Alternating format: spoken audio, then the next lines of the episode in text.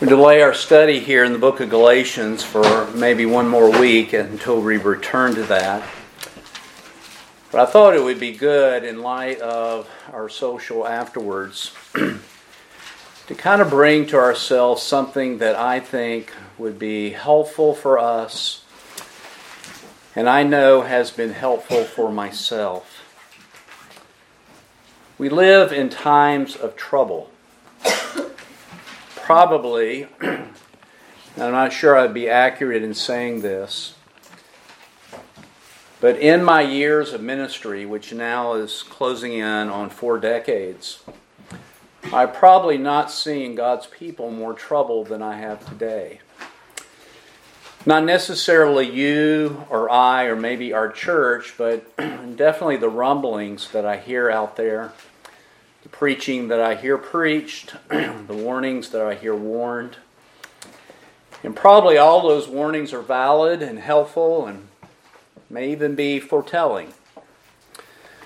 But I know what we need in the midst of these things. And what we need is God's gift of peace. Peace is really a very, very valuable thing. Is so valuable that I don't think that I could put a price tag on it. I have been so full of care and anxiety and fretfulness that it has stolen my sleep from me for many days and weeks on end. You probably have known the same. Things grip our minds and our hearts. And this is exactly what is happening here to the apostolic company in John chapter 14. I want to read one passage, and that is in John 14 and verse 27. This is our Lord speaking. He says to us, "Peace I leave with you. My peace I give to you. Not as the world gives do I give to you. Do not let your heart be troubled, neither let it be fearful." I suppose if you and I were in the position of the apostles here, that you and I would be in the same state that they were. They were exceedingly troubled. That trouble began in the upper room when Jesus washed their feet, and that troubled Peter enough to say, "Lord, you shall never wash my feet." And our Lord says to him, "Peter, you don't know what I'm doing now, but you will afterwards," which means that he really didn't understand what was going on. And when we don't understand what's going on, it begins to build within our hearts care and anxiety, because we don't know. Peter is certainly in that state. That state was probably increased, if you look in John 13, verse 21, when as they were watching our Lord himself, when Jesus had told them that there was a betrayer among them, when Jesus had said this, he became troubled in spirit and testified and said, "Truly, truly, I say to you that one of you will betray me." You can imagine the situation. It's late at night. The full day has passed. And here, they don't understand what's happening there as Jesus washed their feet and gave that example of sacrificial love. They don't understand as they watch him like little children watch their parents. And they can be fine until they see mom and dad get anxious, and then they get anxious. They're looking at the Savior. And they definitely can tell that Jesus is distressed. And he's distressed at this point anyway because there was a betrayer within their midst. That understanding that that Jesus was going to be betrayed really brought even more distress to the apostolic company.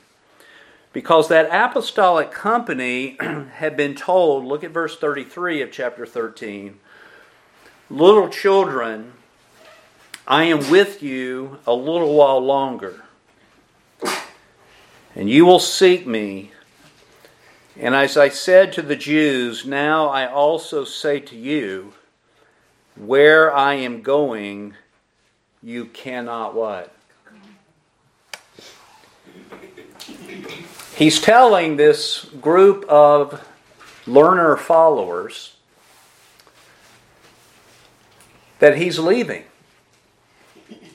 Can you imagine giving your whole life to a man, walking with him for up to 3 years, experiencing the persecution that he experienced, knowing the antagonism that the Pharisees had against him, seeing him being troubled in spirit, and then him saying to them, I'm leaving you.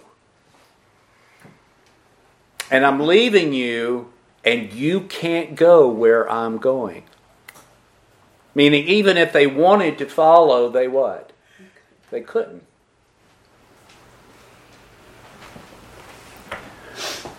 You can think about how their hearts were going, because in verse 36 of chapter 13, Peter just asked the obvious question.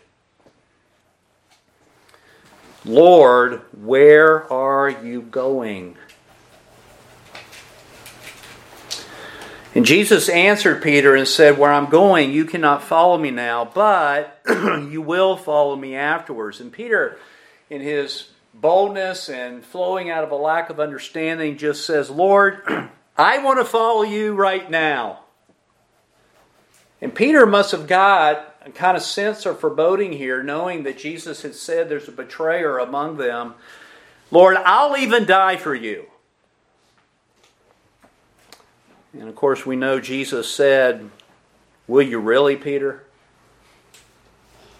Will you really die for me? And of course Peter would die for him, but many, many years later. Here at this particular event, the cock would not crow 3 times before Peter denied him. What's going on in the heart of the disciples, chapter 14 and verse 1, is that their heart was shaken with what they were hearing. Has your heart ever been shook by what you hear?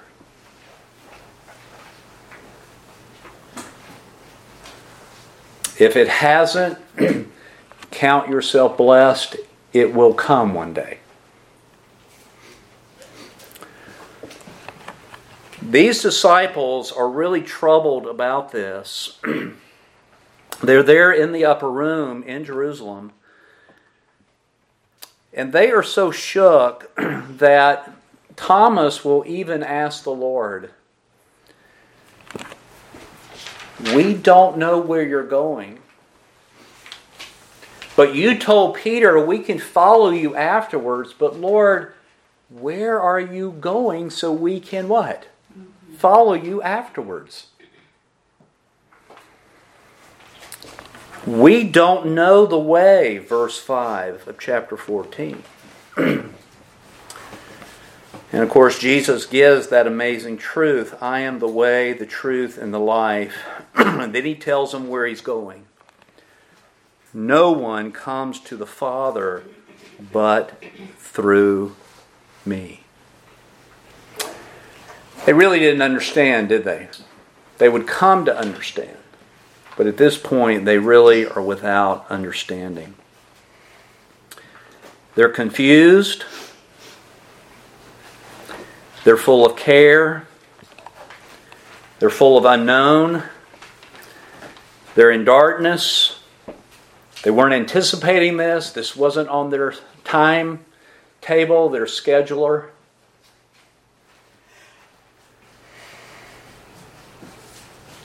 They are in pain. Matthew Henry said concerning this passage in which we read in John 14 verse 27, when it says, "Peace I live with you, my peace I give to you." Matthew Henry says this, and I'm quoting from him. He said, "When Christ left the world, he made his will.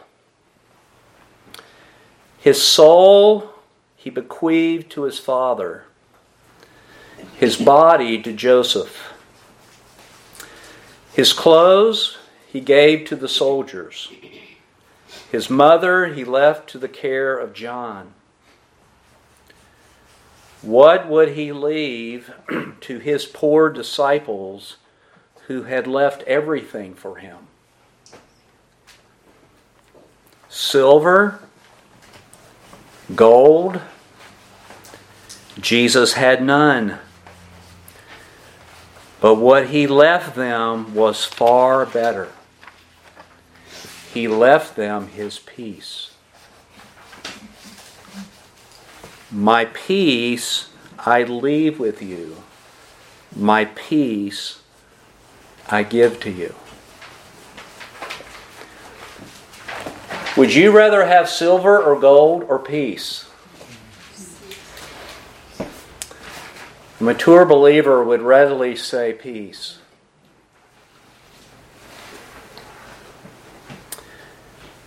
Christ was going to leave them his peace.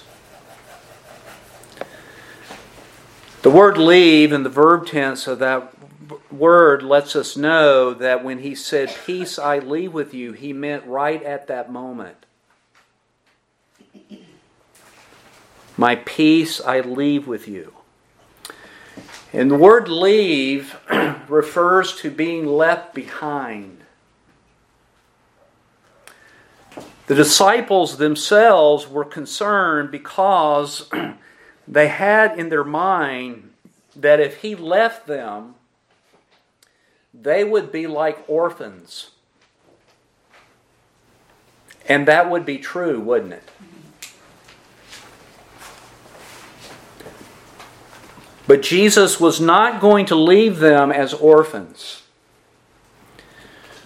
What he was going to leave with them was the Holy Spirit. And you'll notice the connection here. If you look at John chapter 14 and verse 25, Jesus says, "These things I have spoken to you while abiding with you, but the Helper, the Holy Spirit, whom the Father will send in my name, he will teach you all things and bring to your remembrance all that I said to you." And then he says what? "Peace I leave with you."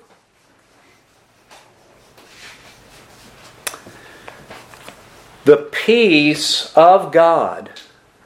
This is not the peace with God that Jesus is leaving with them. They already had the peace with God.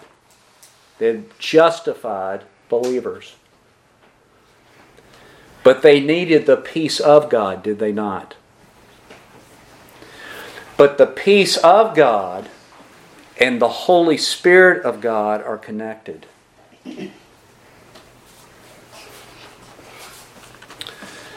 He was going to leave behind him peace. He was going to leave behind him the Holy Spirit of God. Now, folks, we as believing people, the moment we're justified, we receive the Holy Spirit of God. He is the down payment, the taste of future glory. He is the one who works and operates within our souls.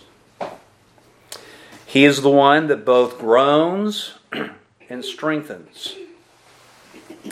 He's the one that directs our hearts to prayer and directs our heart to contentment. All of this comes to us by the presence of the peace of God. He's going to leave behind himself. He's leaving. He's going to leave behind his peace. Now you'll notice also in verse 27, he speaks of the type of peace that he's going to leave with them. Peace I leave with you. Whose peace? My peace I give to you. I think what he's referring to here is the quality of his peace. Jesus himself was going to experience the cruelest of cruel, the injustice of injustice. He was going to experience suffering, physical, beyond what any of us could ever think about going through. And he was going to suffer further than that. He was going to be our substitute, and the wrath of God, our wrath, was going to be laid on him. It's hard to imagine that.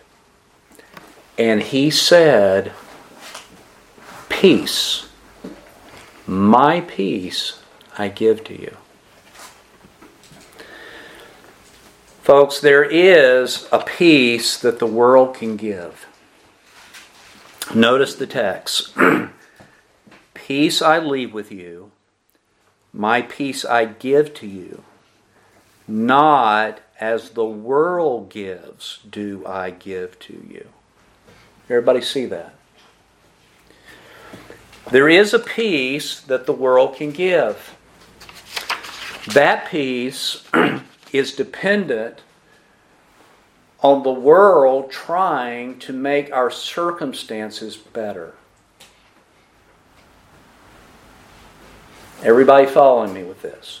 When the world thinks peace, what they're thinking about is better circumstances in our life. It could be you need more wealth, and that would give you peace. It could be that you would get a house, and that would give you peace. It could be that you could figure out how to have a family, and you think that's going to give you peace. It could be a multitude of things, but when you're talking about a peace that the world sees as peace, it is dependent on our circumstances and in many cases on our money. There is a peace associated with money. Now, there is an anxiety associated with money, but there is a peace associated with money. If you look at the fact that, just look at today, gas prices going up, yes or no? Yeah. Yes. Inflation going up, yes or no? Yeah. Well, if I'm making $3 million a year, that really doesn't affect me much. You agree with that?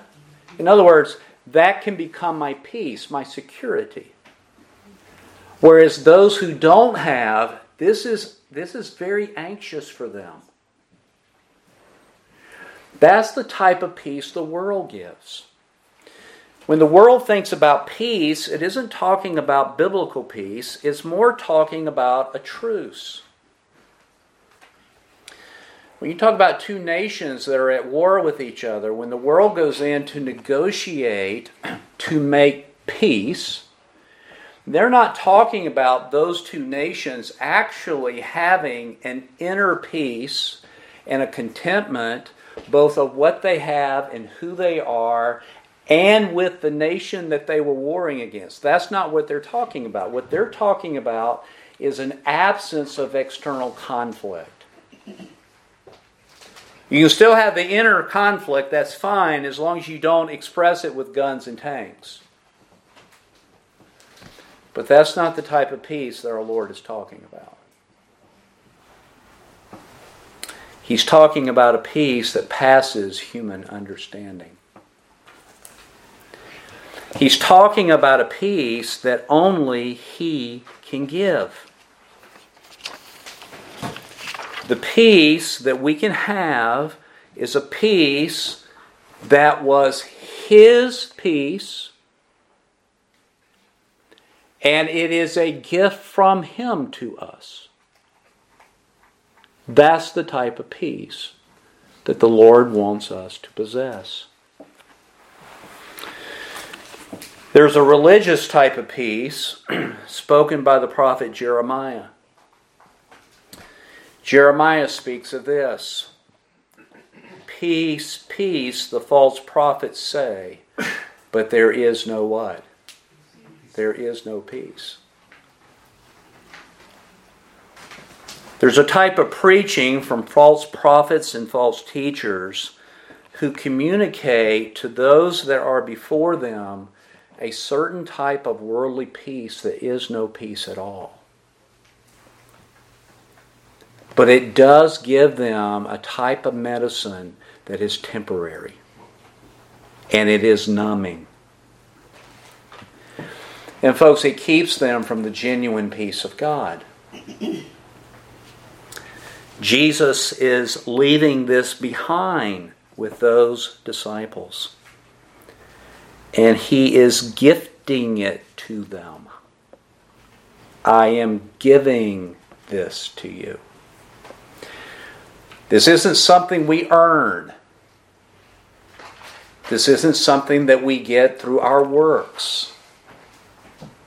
This is a peace that comes to us from the risen Christ that He has left behind for His people, and the quality of that peace is it's His own peace. Now, folks, what that means is this, that we can have peace and our circumstances get better, amen? That's what we want. But it also means, like Him, that you can have peace even in the midst of trouble. Even in the midst of a death sentence.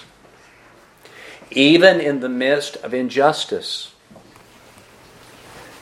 That's His quality of peace. And would you say that's valuable? Because He says, in the world, you will have trouble. We need His peace. And it is a peace that He is leaving behind Him. And it is a peace that is a gift to us. So therefore, now look at verse 27. Therefore He says, do not let your heart be what? Don't let it be fearful.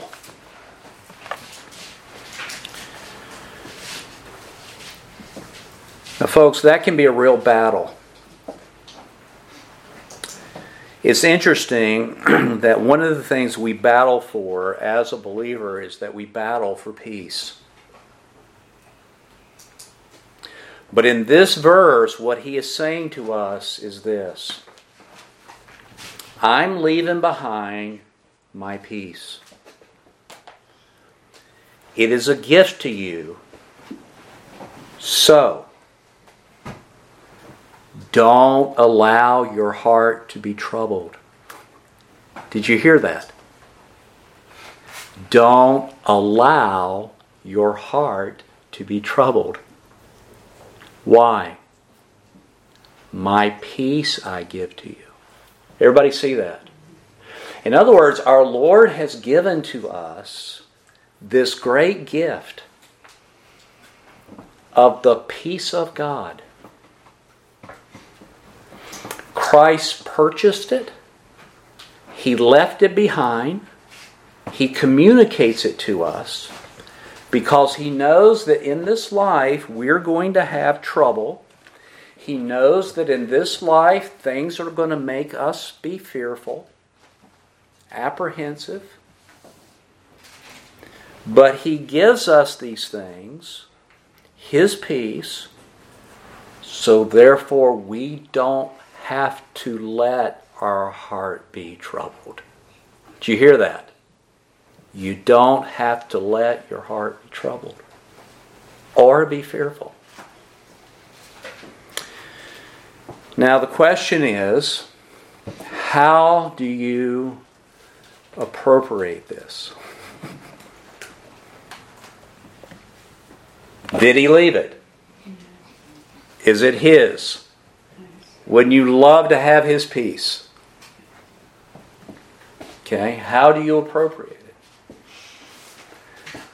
Well, folks, we know that it's not by works, but it has to be through the channel of faith. But at the end of this, right before he gives his high priestly prayer, he actually tells us how this peace comes to us. And in John chapter 16, at the end of that chapter, the disciples finally think that they have come to an understanding. And in verse 29, his disciple says to him, "Behold, now you're speaking plainly and are not using a figure of speech. Now we know that you know all things and have no need for anyone to question you. By this we believe you came from God." And Jesus answered them, "Do you now believe? Behold, an hour is coming, and has already come, for you to be scattered, each to his own home, and to leave me" what? Isn't that troubling? Nobody likes to be alone, do they? "Yet I am not alone, because the Father is" what? All right, now here we come to how we appropriate His peace. Are you listening? He's talking about His peace right now. "These things I have spoken to you, so that in me you may have" what? Peace. Everybody see that?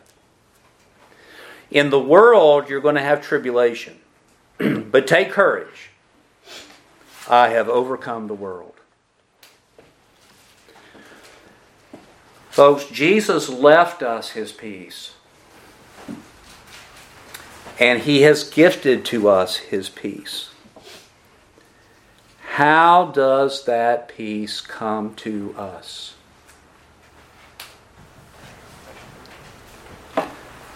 By the things He has spoken to us. Everybody see that?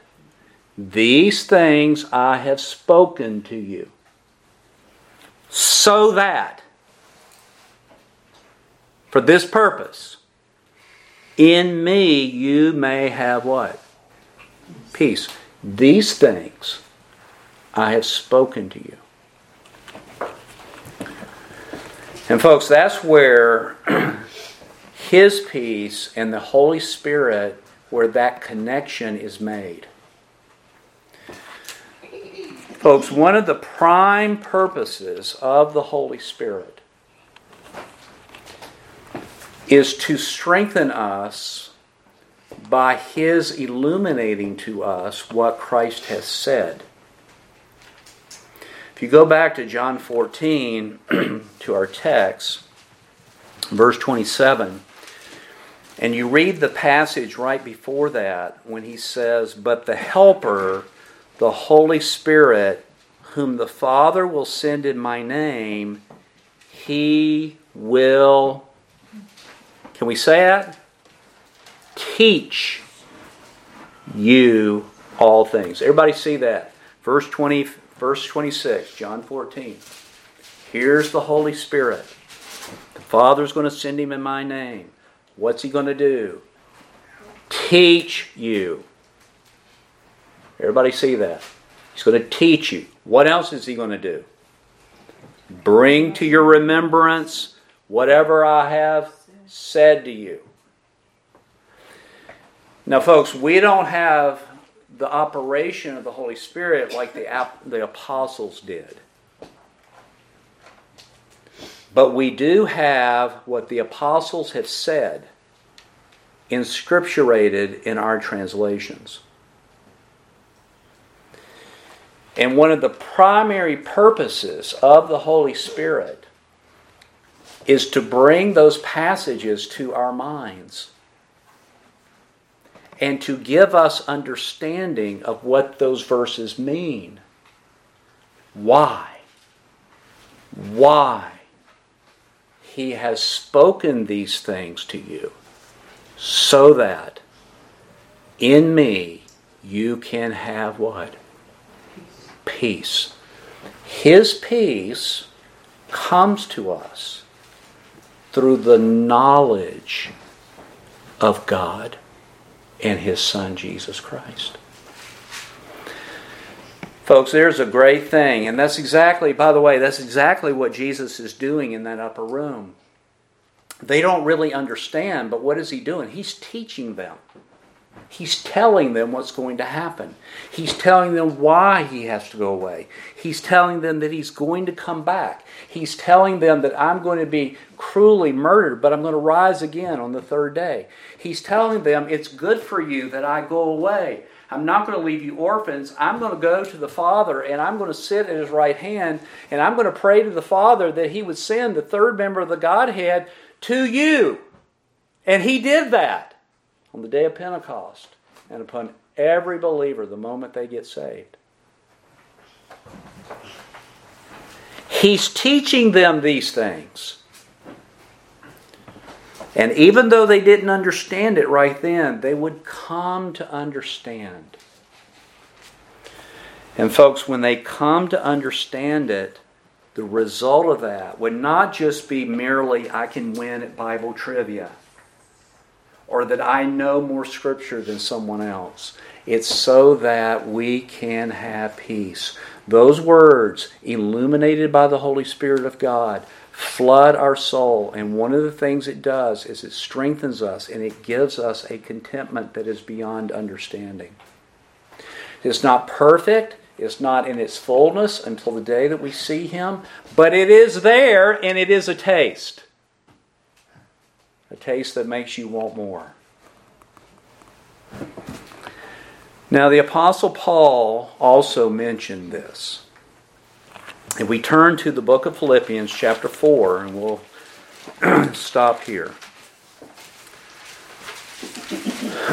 Philippians chapter 4, you're very familiar with these passages. Paul is in prison, isn't he? If you were in prison, would you be distressed? If you were in prison unjustly, would you be more distressed? He was dependent upon people bringing him food. He was dependent upon the churches actually caring for him while he was in that prison cell. It wasn't like today. If there ever was a time to have care, it would have been then. But Paul tells this anxious church, Philippians chapter 4, verse 6, be anxious for nothing, but in everything, by prayer and supplication with thanksgiving, let your requests be made known to God. And the peace of God, which surpasses all comprehension, will guard your hearts and your minds in Christ Jesus. Everybody see that? Folks, Jesus left us His peace. He has gifted to us His peace. Does He want to give it? He does. And our sin nature doesn't want you to have it.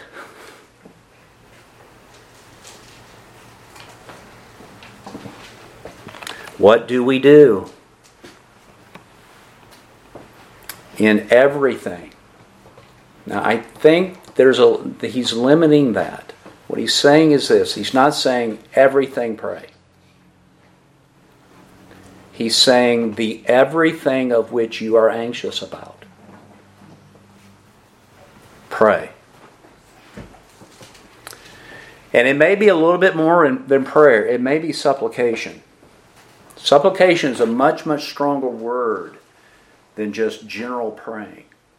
Supplicating can involve tears. It can involve crying.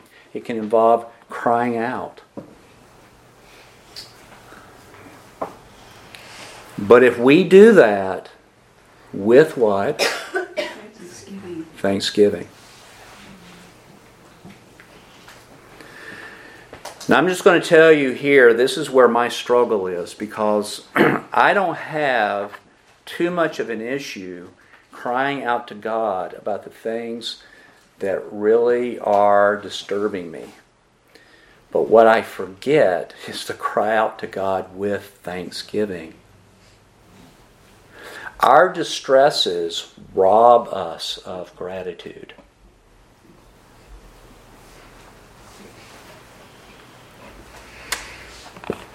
And what that will do is something that you and I need. Verse 7, we need the peace of God to guard our heart.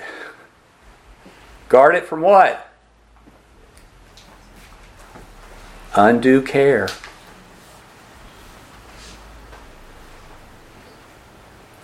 Unscriptural anxiety. And folks, where's the battleground of the heart? It's your mind. You think about it. You focus on it. And when you and I do that, I do it, you do it. You feed it.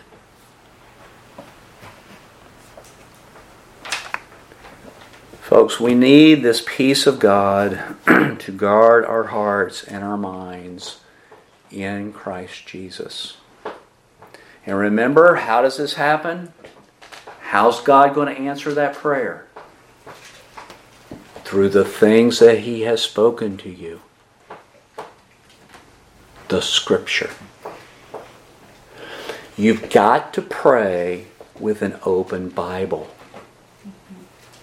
Now, I don't mean that you have to physically have an open Bible there. You have to have an open Bible in your mind. And you may have to be directed to passages that you've never considered, and the Holy Spirit may have to give you illumination about those passages, because what's disturbing you is the fact you really don't know God as clear as you need to.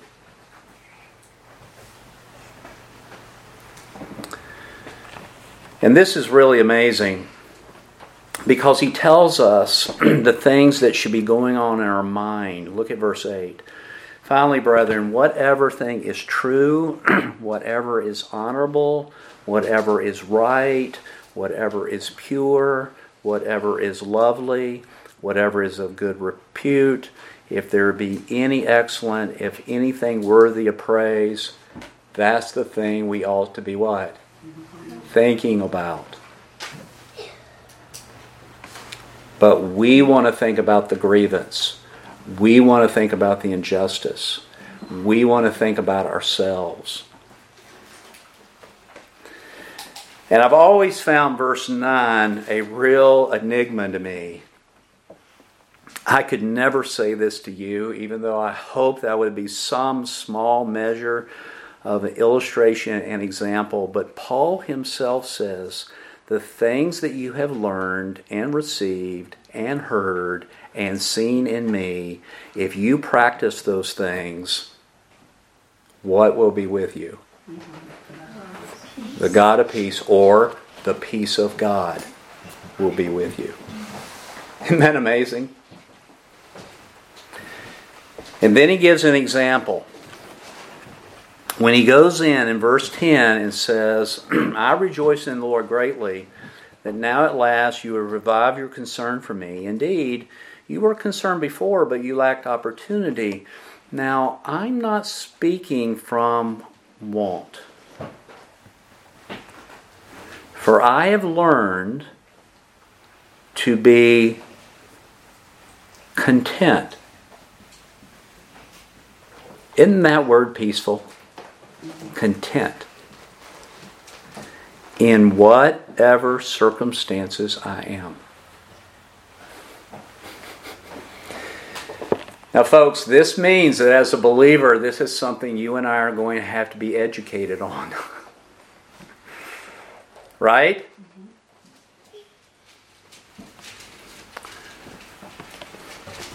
And here's what Paul says. I know how to get along with humble means. You know, a person that has humble means is anxious that they don't have enough. Right? I know how to get along with humble means. I also know how to live in prosperity. Folks, if the one in humble means is anxious that they don't have enough, what is the wealthy person anxious about? That they lose it. Right? In any and every circumstance, I've learned the secret of being filled and going hungry, of having abundance, and suffering need. I can do all things. This isn't talking about running a marathon. This is talking about being content, having the peace of God in whatever circumstances, just like Christ did. My peace I leave with you, my peace I give to you. I have learned that I can do all things through Him who strengthens me. Everybody see that? Now, folks, what that means as I conclude is this. We should not expect a life with no trouble. We should not expect a life with no troubled heart. We should not expect a life with no distress. We should not expect a life with no things that make us fearful. We shouldn't expect a life that is completely and always stable. But what we can expect as a believer is that in the midst of those things,